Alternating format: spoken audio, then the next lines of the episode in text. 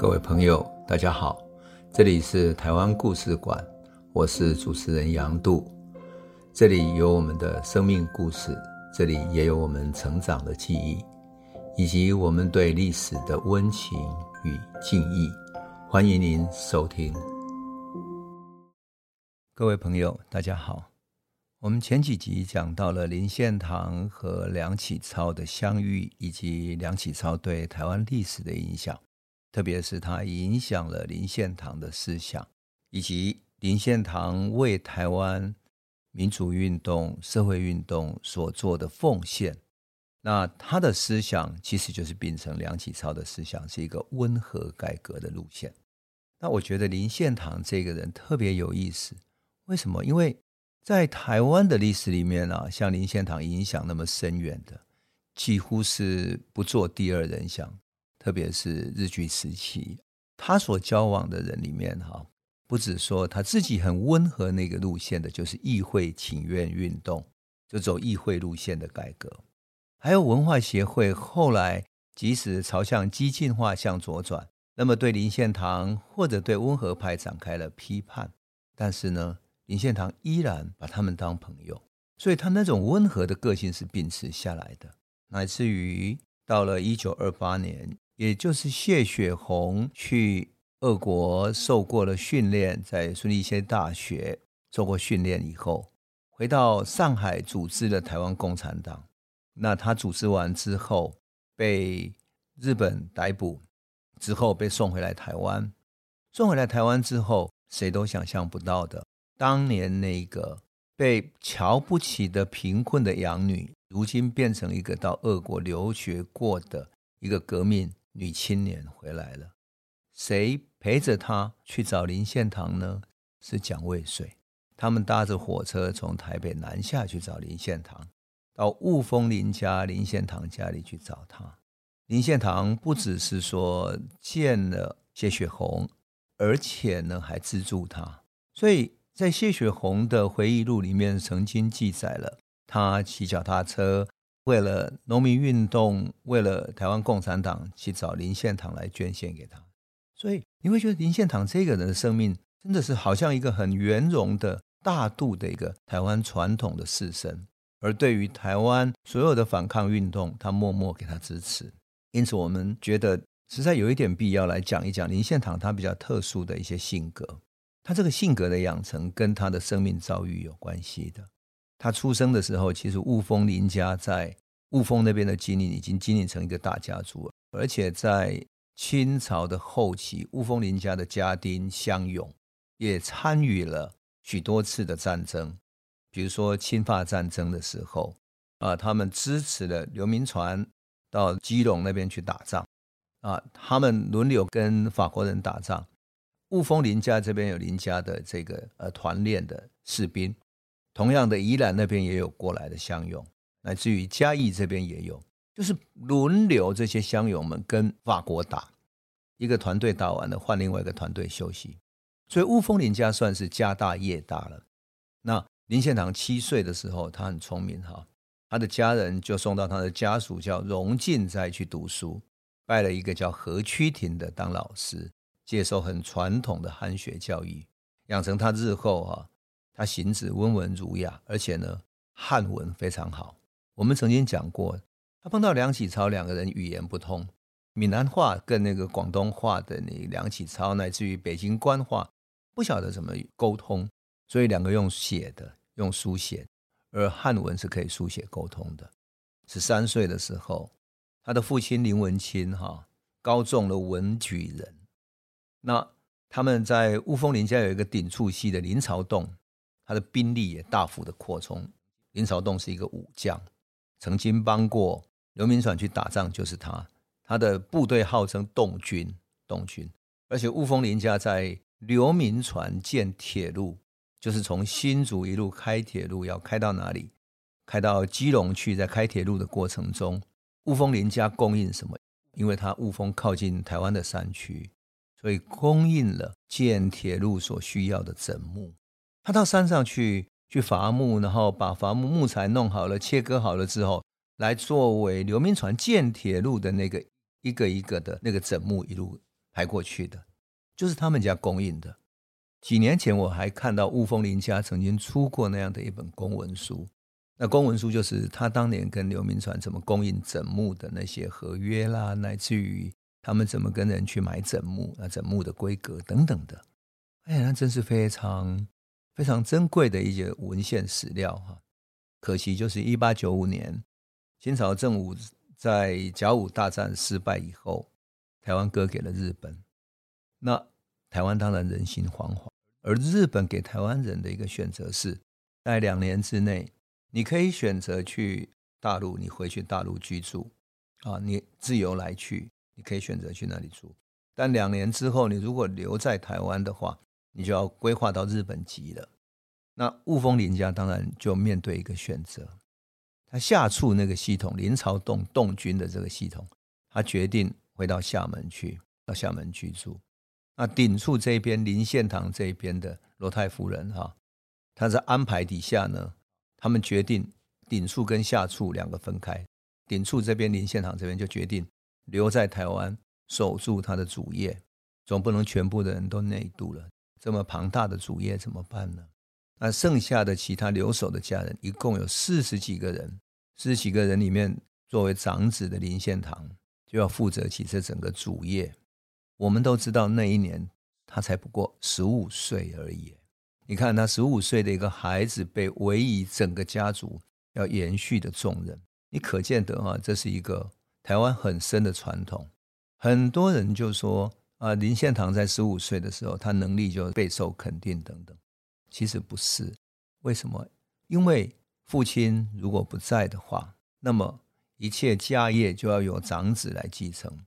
台湾是一个很传统的男尊女卑，由男性，特别是长子、长孙继承的。那么依我的个人经验，哈，我记得我大概十几岁的时候，因为我父母亲家里有一些变故，所以没有留在家里。那家里剩下祖母跟我，还有带着。一个弟弟，两个妹妹过日子。我祖母尊重我的程度，就当做我是一个家长。举凡外面有任何事情来问，或者要做任何决定，他要我做决定。所以那一年我十五岁的时候，才国中三年级的时候，你想能够做什么决定呢？可是你就必须撑起自己的样子，然后开始思考那些事情背后更复杂的这个社会关系。乃至于你做决定的时候，怎么样更平稳，让家族安定下来，让孩子安定下来，让弟弟妹妹安定下来，等等的。我觉得十五岁的林献堂在一八九五年面对的就是这样的一种考验。那一年，他带着家族的人到泉州去避难，然后安定整个家族，让家族在泉州至少能够过日子下去。到了一八九七年的时候。台湾秩序慢慢稳定了，林献堂才带着家人回到台湾。然后隔一年，也就是一八九八年的时候，他跟彰化望族哈叫杨燕然，他的长女叫杨水心缔结了姻缘。林献堂是一个很有意思的人，他一辈子跟杨水心在一起，他没有三妻四妾，没有其他的像传统地主家族啊。那种把婚姻关系弄得非常复杂，大妾小妾等等的，他没有，他就跟杨水心度过他的一生，那么单纯的一生。你想这样的一个温文儒雅的个性，何其动人啊！一八九九年，他的父亲林文清在香港病逝了，林献堂就正式的继承家业，然后他的人生旅程就从这里开始，因为他不仅仅是。顶处这一边要照顾，下处那边留下来的一些人，还有那么庞大的家业，他也要照顾到，所以他要学习怎么在顶处下处之间平衡，要学习怎么在日本的统治以及他汉学根底以及他过去的文化传承之间的连接，他一直在维持平衡。所以我有时候想说，林献堂真的很像是传统儒家所讲的哈。他是一个维持中道的、维持平衡的一种基本性格。他的性格是那么平和，在平和之中往前推展，推展他的理想、他的政治理念，乃至于他真正信奉的文化信念。那么，林献堂在日本统治时代对台湾的贡献跨越了很多领域，那他的待人也是无出其右的。在文化领域来讲，哈，他在一九一零年加入了立社，那是一个传统的诗社。在一九一四年的时候，他有鉴于台湾年轻人没有中学可以念，如果你要念书，只有去到日本去念，所以他募款成立一个专门给台湾的中学生念的，叫台中中学校，就台中一中，在一九一四年成立的。很有意思的是。台中一中第一届的学生里面有一个叫谢文达的人，这个谢文达呢是丰原那一带的人。他作为第一届的学生，在台中一中念书的时候，看到了美国的飞行员来台湾做飞行表演，所以他就投入了飞机。他一心想要成为飞行员，成为台湾第一个飞行员。于是从台中一中开始，他就立下这个志愿。等到中一中毕业之后，他跑到日本学习飞行。几年之后，他回到台湾做飞行表演，而且得到台湾总督府乃至于台湾社会各界的支持。所以，到了一九二三年，当林献堂带着台湾的许多知识分子到东京去要进行议会请愿运动的时候，这个台中一中第一届的毕业学生谢文达开着飞机。在东京火车站的上空撒下传单，召唤日本人要同情台湾的议会请愿运动。你说这样的因缘多么有意思！当然，一九二一年台湾文化协会成立，也跟谢文达当时回来飞飞机有关系。我想，我们可以在谢文达那个专章里面来好好谈谈，这很有意思的故事。好，那么在一九二三年的时候，台湾民报创建了，他担任了台湾民报的社长。到了一九二七年的时候，他开始了他的环球旅行。你想啊，在那个年代里面，去环球旅行可不是像现在有飞机可以搭的，他是要搭着船，然后到世界各国去游历的。他居然展开了他的环球旅行，所以后来他把这些当时写的日记出了一本书，叫《环球游记》。啊，《环球游记》到今天为止仍然是台湾最早的世界游记，所有类国的一个游记。当时他对于欧洲、对于世界的观察是非常有意思的，他的内容啊很深刻。我想我们朋友如果有兴趣的话，可以去找来看。为什么？因为在日本殖民统治下的一个台湾的公民，怎么去看待世界上各国过生活，而他们的生活对于台湾作为一种对照。那什么感受呢？他内心看到新的文明、新的世界，他内心什么感受？我觉得可以细细去品味。我们在这里就不要多说了。我觉得朋友真的有兴趣的话，可以去看哈，找来看《环球游记》，林献堂著作的哈。好，到一九三二年的时候，他在创办了雾峰一心会，然后一九四九年还创办了来源中学，是他在教育上的。好，我这里呢，倒想跟朋友分享一下。《环球游记》里面啊，有关于他的一些思想，在美国的一点小小的遭遇。为什么？因为那个时候啊，美国已经是禁酒令的时代，所以不许喝酒。可是，在在地接待的许多华人呢，包括是台湾人哈等等接待他的，都带着他去餐厅吃饭，然后他有很多有趣的故事。那他是在一九二七年五月的时候，从基隆港出发。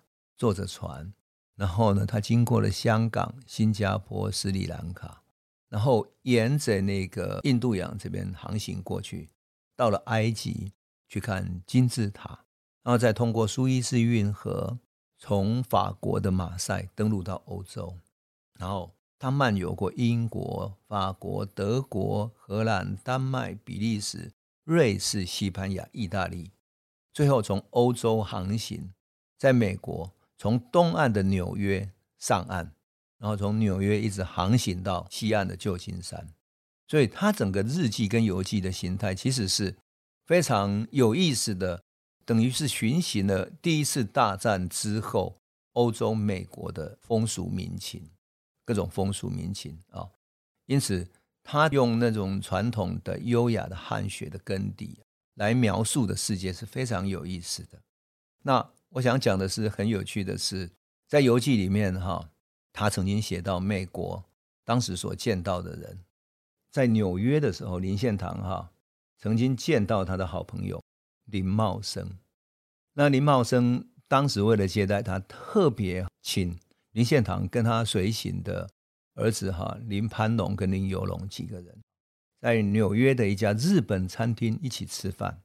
哎，在点菜的时候，他从餐桌的美国友人就问他说：“哎，你们要不要喝酒？”林献堂不太喝酒，为什么？因为他是一个很节制的人。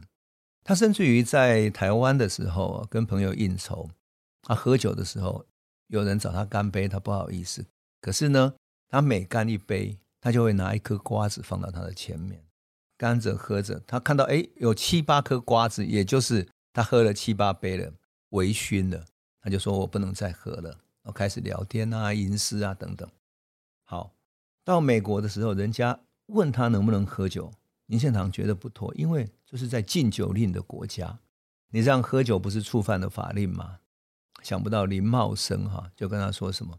他说：“不用担心，美国到处都有人在喝酒，没有问题啦。”哎，点完菜以后哈，服务生一会儿拿来什么？拿来一个暗藏玄机的茶壶。原来茶壶里面装的是 whisky，所以美国禁酒令之下呢，餐厅是有供酒的，所以服务生就帮大家斟满了杯子，然后林茂生就笑着说：“来，寒夜客来，茶当酒。”然后就把它干了。然后隔壁桌的人大家也都非常开心的喝了。然后接下来，林献堂的美国之旅到达了费城，接受林茂生他的好朋友叫王允元的一个接待。那么还有他的朋友去导览，那他在到处观看之后，这是一个美国第三大的大都会，而且市区里面很多两三层的楼房。林献堂参观了他们的市政厅以及各种历史景点，东看西看，到最后呢，到了晚上的时候，哎，他跟朋友谈起说美国这个工业化的城市所有的这些建设，感慨良深。但想不到他朋友还是叫服务生把酒拿过来。然后服务生拿酒来之后呢，他说：“哎，这不是敬酒吗？”结果拿出来的是什么呢？他说：“这个不是酒啊，这专门治病的。这什么治什么病？”他说：“这是药啊，真的吗？”他就酒拿过来一看啊，是双鹿五加啤酒，它上面写专治元气不足，然后呢是精神耗弱之症，太有意思了。原来美国禁酒的时候，很多华人用各种方式禁酒。所以把绍兴酒当做醋进口到美国，那华人把喝绍兴当做喝醋，然后喝呢五加皮这种药酒当做酒来喝的，所以大家也喝得很开心，乃至于说他也在那边喝过白兰地。我特别讲这一点是觉得很有趣，是林献堂也把这个写在他的日记里面，好像他在讲说这个世界某一种人性，喝酒也好，或者说这种人对于酒的欲望是难以停止的。当然，现在这个是美国禁酒令已经变成一个历史故事了哈。好，那么林献堂当然在台湾，他也有过许多政治运动。我们讲过了，他发起了议会请愿运动，乃至于一九二七年，他出任了蒋渭水所筹划的台湾民众党的顾问。一九三零年，他也担任过台湾地方自治联盟，也就是一个比较温和的政治运动。他作为他们的顾问。他很少直接参与到实际运作，但是他永远是作为财务的支持者，作为他的思想上的顾问。那么他一辈子其实都没有屈从在这种政治的统治之下，因此也有人说哈，林献堂是台湾第一公民，因为他对于权力、对于政治权力，他没有太高的欲望，可是对于台湾的文化启蒙，对于台湾的政治运动、台湾的人权。乃至于妇女的民权等等，他都有所付出。那么，当然在台湾二二八之后，林献堂很难过，后来就嗯迁居到日本去，最后死在日本哈。可是无论如何啊，他的一生都是作为一个非常像儒家典型的温文儒雅的一个公民，一个真不愧于被称为台湾第一公民。好，我们今天就先讲到这里了，我们接下去再来讲。那个开飞机的传奇人物谢文达。这里是台湾故事馆 Podcast，我们每周一、周五会固定更新新的台湾故事，请随时关注台湾故事馆粉丝页，按赞并分享。最后，我们工商放送一下，若你对本节目有兴趣，可以购买纸本的《有温度的台湾史》，更方便您阅读。本节目由中华文化永续发展基金会制作。连振东文教基金会赞助。